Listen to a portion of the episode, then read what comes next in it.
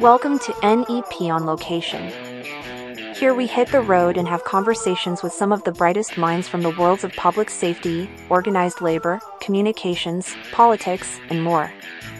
In this episode, Jim Aleski is on location at NEP's We Need to Talk Mental and Behavioral Health Conference in Las Vegas and has a conversation with Dr. Michele Freeman. Dr. Freeman spent nearly 30 years in law enforcement, including serving nearly a decade as chief of the City of Las Vegas Department of Public Safety. Dr. Freeman earned her Doctor of Public Policy degree, which focused on suicide awareness and prevention for law enforcement officers from UNLV and has been a longtime volunteer with the American Foundation for Suicide Prevention Nevada chapter. Dr. Freeman facilitates educational programs dedicated to resiliency, mental wellness, emotional health, self care, holistic wellness, suicide awareness and prevention, and overall well being. Hi, this is Jim Aleski again from NEP Media. We are once again on location in Las Vegas at NEP Services at the We Need to Talk Behavioral Health Conference. Joining us now is Dr. Michele Freeman from the AFSP, which is the American Foundation for Suicide Prevention. Thank you for being here today at the We Need to Talk conference and for sitting down with us to have a little uh, longer discussion about, about this uh, critical topic of, of, of, behavioral and mental health. So, welcome. If, if you want to start out by uh, just telling us a little bit about yourself and some of your experiences and what you've done and what you do now. Thank you so much, Jim. It's my pleasure to be here. I really appreciate being in this space. It's near and dear to my heart. I worked in the law enforcement arena here in Las Vegas for the City of Las Vegas Department of Public Safety for almost 30 years. I retired as the chief, which I was very fortunate to be able to have that responsibility prior to my departure. I loved what I did. I love working with first responders, and I really have a strong passion for mental wellness and suicide prevention and awareness. I received my doctorate in suicide awareness and prevention for law enforcement officers. It was focused in public policy, and I have been very emerged in the area of mental wellness, self care, resiliency for many years. With that being said, that finds me into the American Foundation of Suicide Prevention. I was there for actually, I started since 2013. I was part of the organization. We became a chartered chapter here in Nevada in 2015. There is a at least one chapter in every state in the United States. The main base is the national base is in New York, and it's really a great organization. Why I say it's so great is it's the largest nonprofit organization that does evidence based research. They have education, advocacy, and support for survivors of suicide loss as well as survivors for, for um, suicide attempts. So it's really very comprehensive. The majority of us are volunteers. We do have staff Myself, I'm a volunteer and I have been since, like I said, 2013, even though we didn't become chartered until 2015. And um, our mission is to save lives and bring hope to those affected by suicide. So I, I have to imagine for you to have gotten uh, extraordinarily deep into such a narrow um, specialty, uh, especially with the, the PhD that, that you described you had to have some personal, um, you know, something something really hit home for you on this topic. Somebody doesn't pick a topic like this out of a hat, and I have to imagine with decades of law enforcement experience, um, you, you, probably had some things unfortunately hit home. Is that is that safe to assume, and and and kind of some of your motivation on why did out of everything you could have gone deep on with your obviously decades of of probably seeing everything under the sun why did you pick this? You know, it's really interesting, Jim. Um, I really have always had a passion for helping people. I really wanted to be in that space, in that arena. I just feel really connected with people and want to do the best that I can to help serving people. And that was before I got into the profession. So initially, when I first started really becoming attracted to the mental wellness space, to the self care space, resiliency.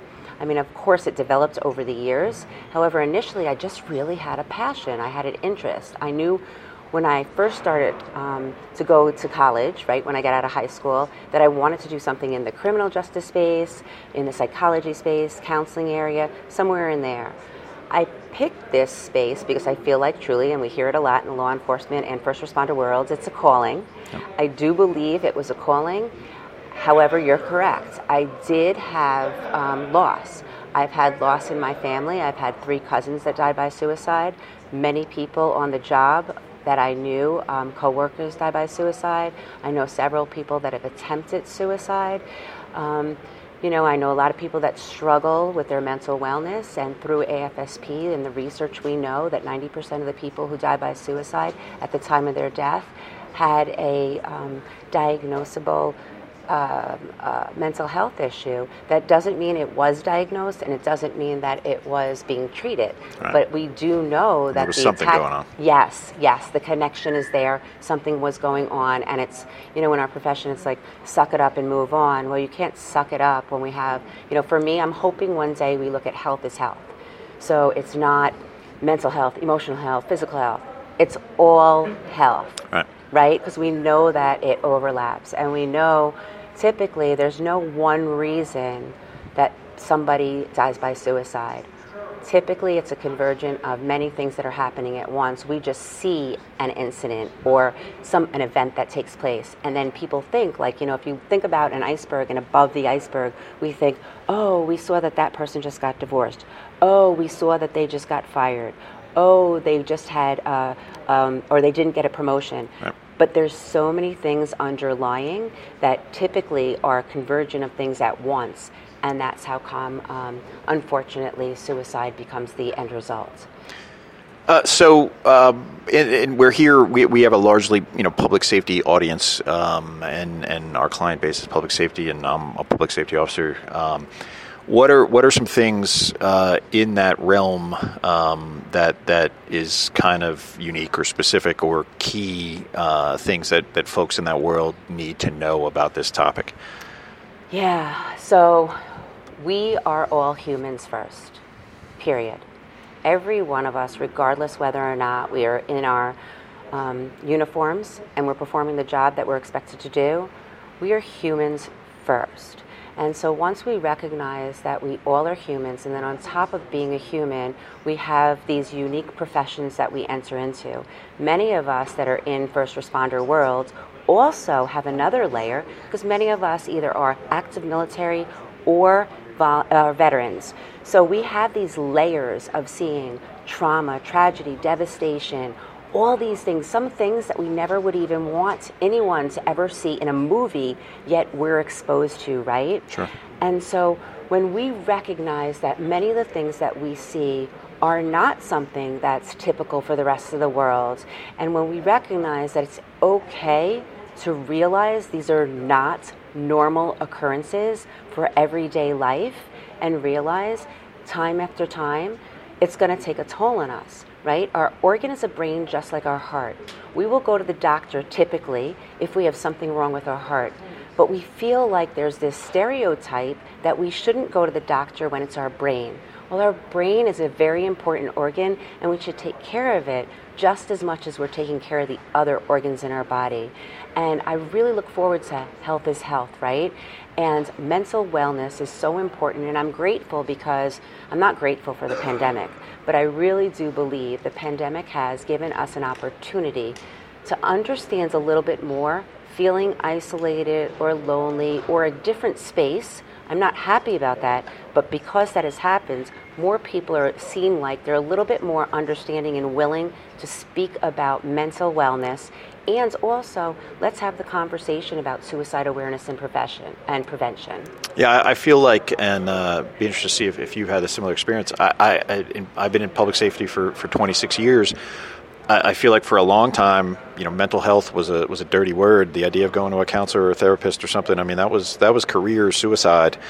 Um, you know, it, it wasn't just a stigma. I mean, it was the end. Like you, you know, now it's it's pretty normal. Like it's normalized, like to the point where I'm like, when did this happen? It's interesting that you said COVID, like, and and, and that that may have been part of the thing. Whereas now we can have this conversation. I can go back to my firehouse, you know, tomorrow, and have this conversation.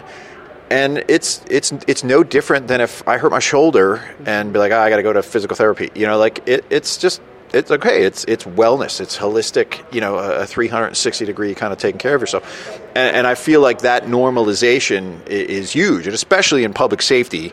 Um, you know, where where we, we we joke in the fire service. You know that that firefighters hate you know only two things, and that's how things are. You know, and they hate change. You know, um, they hate how things are, and they hate change. Yeah, we do know? that in and, the uh, law enforcement um, world too. so to see when you see this seismic sort of shift and this this culture change. I think a lot of it is we've had a tremendous also amount of turnover. I think COVID exacerbated that. You had a lot of people who were, eh, I don't know when I'm going to go, and now oh, wait a minute, I, I don't want to deal with that. I'm going to go, right. and uh, and that's brought in a lot of new people, and, and that that's fine. I mean that's just, that's the cycle of things. Um, but that attitude has changed. Um, and and I think that's that's a positive, you know. Um, and then the interesting thing though is is like you see in a conference like today, how do people start? and that's a good problem to have. It's opportunity, you know. But now you have, uh, you know, you have fire departments, police departments, you have unions. Okay, we, we the stigma's the stigma's gone. We're we get the green light to do this. How do we begin? Um, I mean, and, and you with extensive experience in, in both worlds, how do places begin? How, how, do, how does somebody come to their police chief or fire chief, or how does the police chief or fire chief themselves recognize and say, "Man, we need to do something"? Do you have do you have any guidance on that? You know, this is a really interesting question because it's going to vary, right? So I think for me, and I can speak from my experience, I want to have the communication with my I, you know, my family, my work family, my blue family, my big extended family, my first responder family. That's the most important. And if we look at people as people, it's the people first. If we don't have the people, then we can't have any people taking care of other sure. people in our community, right? Sure. So we need to care about our people. And we have to be open, in my opinion, and willing to listen and have those conversations and recognize that there may be times that people need to get the help that they need. Just like you said, if you um, have an injury, that physical injury, that you're not able to perform your job for a period of time, you're put on typically light duty or you're out until you can rehabilitate and then you come back to work. And that should be, in my opinion, the same thing that we're thinking when we look at mental wellness. If somebody is having challenges with their mental health, if somebody is in crisis, we should want to make sure that they get the help that they need and then bring them back to work. Now, I will say this yes, are there times where someone can't come back to work? Absolutely. Same thing with physical illness, right? Here in Nevada, we have a heart and lung bill. So if you know, in firefighting and in um, law enforcement, what that means is we have an annual physical every year, and you have to be able to be at a, in a certain space to be able to perform. And if the doctor says that you are not able to, you go and you get the rehab that you can get, you do whatever you can do. But if you're deemed that you no longer can perform the job, well, yes, there's compensation because here in Nevada for the heart and lung bill, there is compensation. Yeah. However, we're starting to see that in other areas, and in Nevada revised statutes here, there are some compensations. Um, you know, there's I don't want to get all into NRS, which is our Nevada revised statutes, but there are compensations based on um, certain doctors' diagnoses. I will say that um, to go back a little bit, I want to I want to remind everybody that it's so essential to have self care right? So that's where we have to start. And it's really interesting because when I did a presentation not too long ago, I was asked to present on my doctoral study, and I did a survey and um, I did obviously a lot of in-depth research, and unfortunately, there's not a lot in the law enforcement and the first responder world. Sure. There's more in the military, but still, we can have you know a lot of opportunity to improve. So um, when I did it, they said to me, what would you like this presentation to be called? And I couldn't figure it out for the life of me. I'm like, what, what should the presentation be called? So I called, I, I, journaled a lot. I kept writing things down where I felt like, okay, these are things that I'm thinking, but I can't get like just a quick little tagline. What am I going to call it? I want people to actually come, right? Right, who wants to come listening to somebody that has their doctorate, uh, you know, information?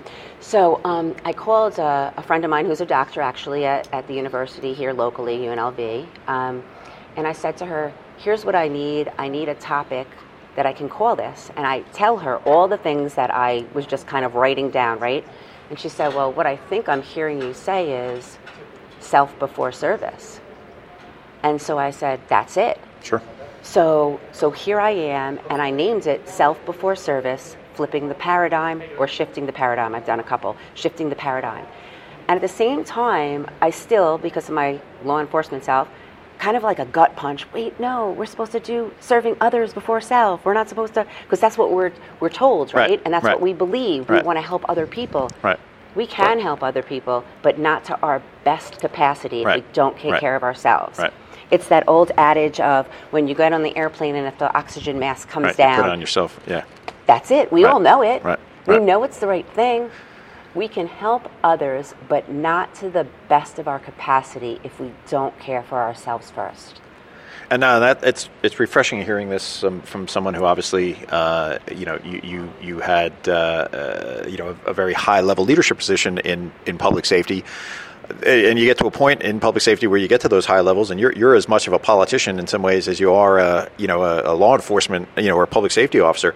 Uh, how do you? These are these are resource dependent uh, endeavors. Um, so, h- what's advice that you have for people in leadership positions on how do you advocate? Um, you know, how do you how do you articulate that that this is a good investment for your agency, for your city, for your county? Um, you, you know, that any different than any other you know resource dependent initiative. How do you make that argument? Yeah. Well, It sounds like you, you've kind of done it already. Yes, you know, yeah, but I, and I have, and it's and like you know, I think timing has a lot to do with it, right? Because I feel like I've been talking to, I have been blue in the face for a couple of decades Right. prior Right. to getting to where we are now. Yep. Um, when I was working on my doctorate program, and you know, here we are in the middle of the pandemic. So I, I didn't finish it prior to me retiring. I finished it after my retirement. And, but I had been working on it obviously prior to. And I'm thinking to myself, how am I going to go in the middle of the pandemic when we're having civil unrest, when we're defunding Right. law enforcement, right, right, and asking s- for something else. Exactly. Ask for more mental health, Yeah. mental wellness for our officers, for our first responders, because I really wanted it to be really cohesive, really collaborative, really collective. Um, you know, all of our first responders, even to include dispatch. You Sure. know. Um, and so when I when I went and I had to do some practicing, of course, with different politicians and through my doctoral program, and and how was I going to approach different political figures and get feedback, and how was I going to go ahead and just, you know, test the waters, so to speak. And so what I did was, because I did testify on a few bills, um, to include the one that was for my doctoral program, and. Um, not really for it, but it, it came up during my doctoral program, and that was my goal to change Sure. legislation, right? And so um, when it came up, I said, you know, to myself, how am I going to tell these people? How am I going to tell political figures that this is the right thing to do and the time is now? It actually was yesterday, but we're Yep. going to do it now. Yep. And basically, I, I would say this we have law enforcement officers here, and I'm going to focus on law enforcement for this particular piece, but I mean it for everyone, right? Sure. Because I think it should be comprehensive. We have law enforcement officers, and they are here. Whether or not we get to fund it, that may or may not happen, or it is in the process of happening. But we still have law enforcement. People are still coming to your door, whether they're coming as a self-initiated, not necessarily to your door, but maybe your car door, or, or to you know Yeah. on the street. Yep. Whether it's self-initiated or it's calling it, you know, it's a call and you're responding to a call. Would you not want your loved ones to have someone responding to you in the best mental state as possible? They, one, have a sidearm on their belt. Yep. So they are armed, and, and importantly so. Yep. They have Yep. that firearm Yep. for a good reason. And they're responding to protect you in our community. They're responding to come and make sure that they can do the very best to keep our community safe and your loved ones safe. Whether or not you love us, whether or not you called us, or whether you did make the call, don't you want us to be of good, sound mind and body? Yep. And make the best decisions on high stress, envi- you know, positions. Yeah. Yeah. And and what was the reception that you experienced making that argument? I really um, got a lot, a lot of favorable responses, better than I thought. Um, some of our deliveries were, you know, obviously I was a lot more in depth. The conversations were a lot more. I gave a lot of, you know, I started the foundation and I brought it all the way up. Sure.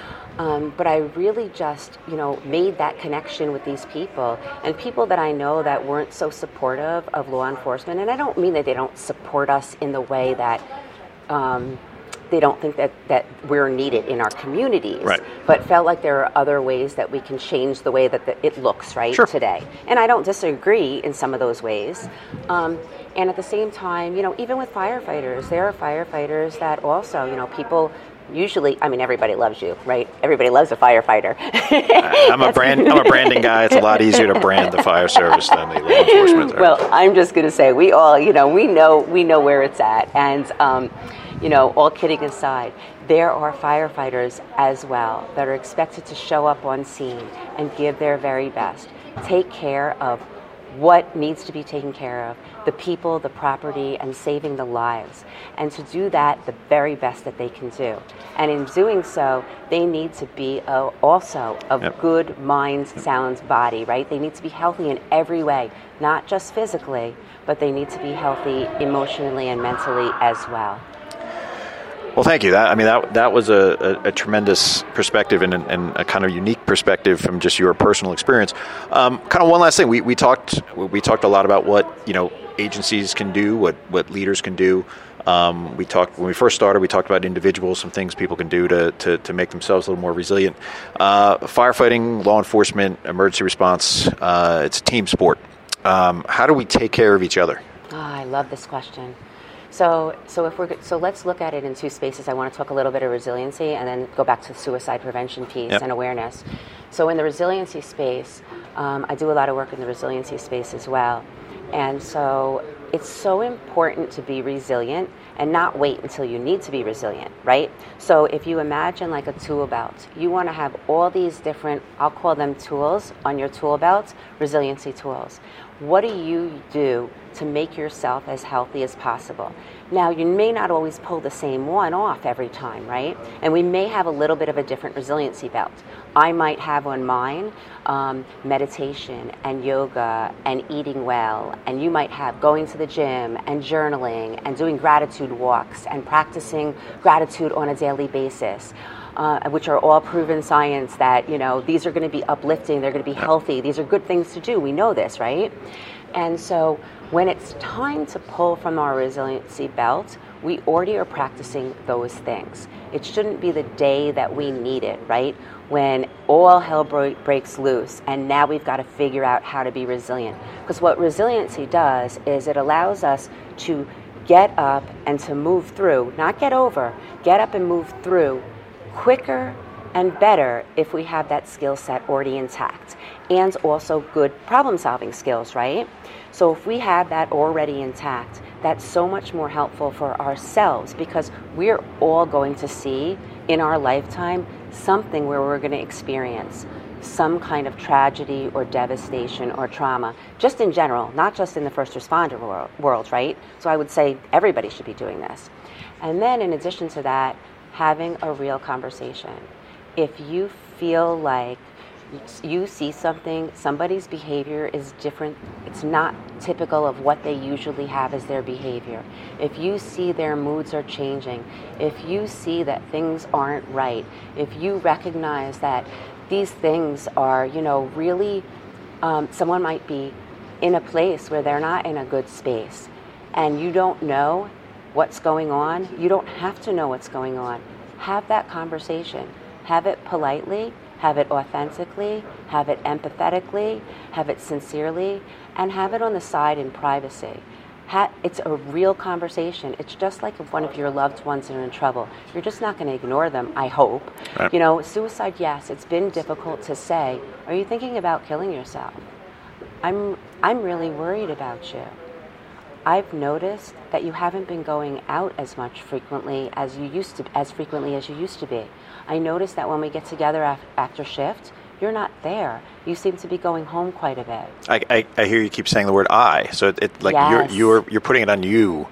You picked it up. Yeah. That's it. It's it's taking it off of you. It's Right. not about you're doing this. Right. You're not acting right. Right. You're doing something different. It's about what I'm seeing and you know what? I love you. And and I know we don't like to use this word, you know. I know that in the in the um, first responder world, we don't like to use the L word. We, but you know what? My philosophy always as a leader was lead with love.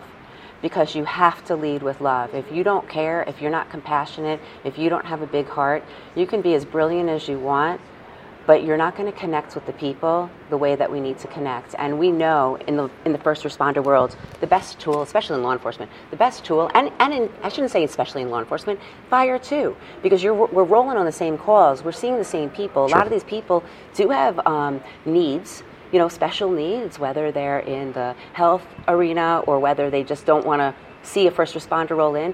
And our tongue is our most powerful tool that we own. And if we can have a real conversation and make it so it's regular, make it so we change our culture, so we feel like, like you used the word earlier, normalize it. And if we do it on a continuous basis, we're going to be able to make it more comfortable and feel good about it. And, you know, I've had people say to me, um, well, I don't want my friends to be upset with me if I ask them if they're thinking about taking their life. Well, would you rather them be dead? Yeah. Would you rather Yeah. them not be here? you'll buy more time for them to forgive you someday. That's it. Yeah, yeah, and I, I think the challenge. Um, I, I always thought the fire service had a slight advantage over law enforcement, especially which in far too many places is one officer alone in a car all day. Uh, you mentioned dispatchers uh, before; um, those are the always forgotten about, you know, people. And and I've been around enough dispatchers who you, you realize um, they don't get the the satisfaction. Maybe uh, th- th- their minds paint the picture uh, of things that are often worse than the reality without having the I guess you could say the satisfaction of actually getting their hands dirty and, and feeling like you know they they they they they moved the problem forward, and those folks are always forgotten about. I worry now. I mean, EMS. I think uh, of everybody in public safety. Um, you know, police and fire have it good to compare. I mean, EMS get their teeth kicked in with no end in sight, um, and these are folks who are often trapped on ambulances all day uh, for a problem that's you know that that's not going to get better. Um, and, and so uh, the one thing that the fire service so we used to we'd have the kitchen table and we were there together and and and uh, what's challenged that now is our firehouses keep getting bigger.